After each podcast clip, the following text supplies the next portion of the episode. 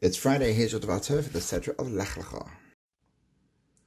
Avram gets to the land of Israel and there is a famine, so he decides to descend to Egypt. The question is, did he do the right thing by leaving the land that Hashem had promised him?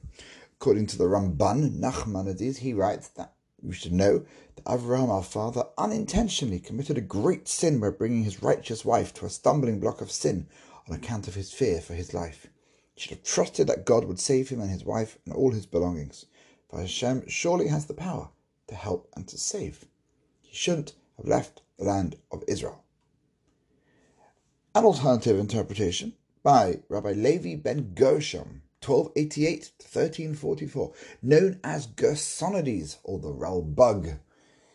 He sees the matter completely differently. In fact, not only is Ralbag's view of Avraham's actions diametrically opposed to that of the Ramban, it's also conceptually distinct from that of his pre- precursors, who maintained a positive opinion of Abraham and his descent to Egypt.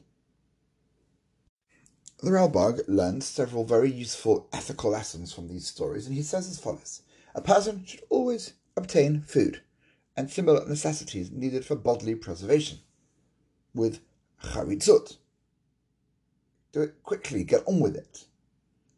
God had already promised Abraham success with respect to the acquisition of his possessions. Nonetheless, Abraham aroused himself because of the famine in the land of Israel to go to Egypt and did not desist from going there because God, may he be exalted, had previously commanded him to live in the land of Israel. For the commandments of God are to bestow good upon a person, not that he would die because of them.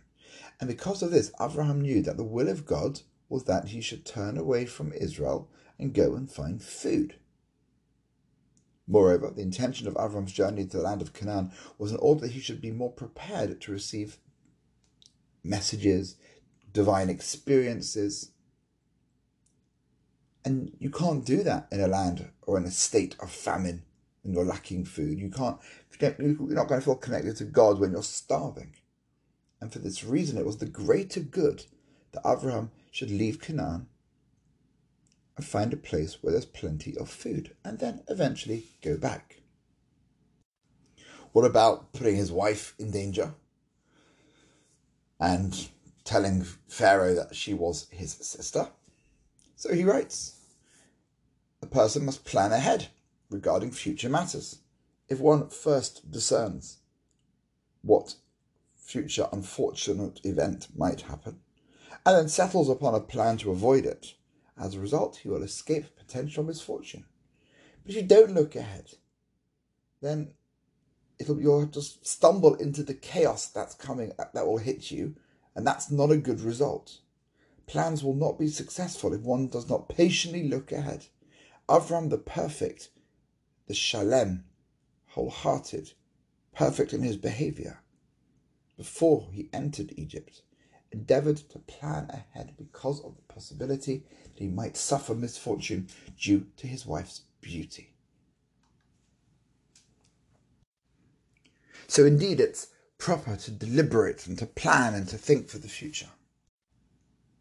What we can take away from this perspective is that, according to the Ralbag, he sees assertive human efforts in a positive vein, reversing a popular medieval concept there's no point in trying to do anything.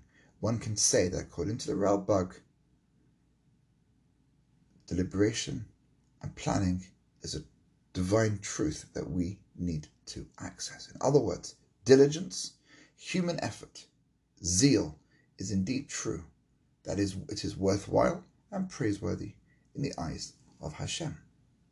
How that works with the commonly held perspective that man plans and God laughs well, you have different perspectives, but it's nice to know that, at least according to one medieval scholar, planning and deliberation are in fact things that Hashem wants us to be doing. Have a very lovely day and a good Shabbos.